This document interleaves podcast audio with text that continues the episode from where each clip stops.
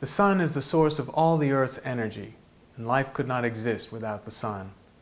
In addition, there's growing evidence that long-term variations in the sun's output profoundly affect the Earth's climate. For example, in the period from 1645 to 1715, sunspots were at a generic minimum, called the Maunder minimum.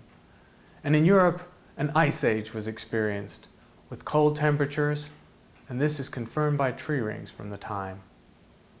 From 1540 to the present day, there have been many droughts in Africa. Statistical analysis shows that they correlate very well with sunspot minima. Thus, on the period of the solar cycle, there's evidence that the sun affects the Earth's climate.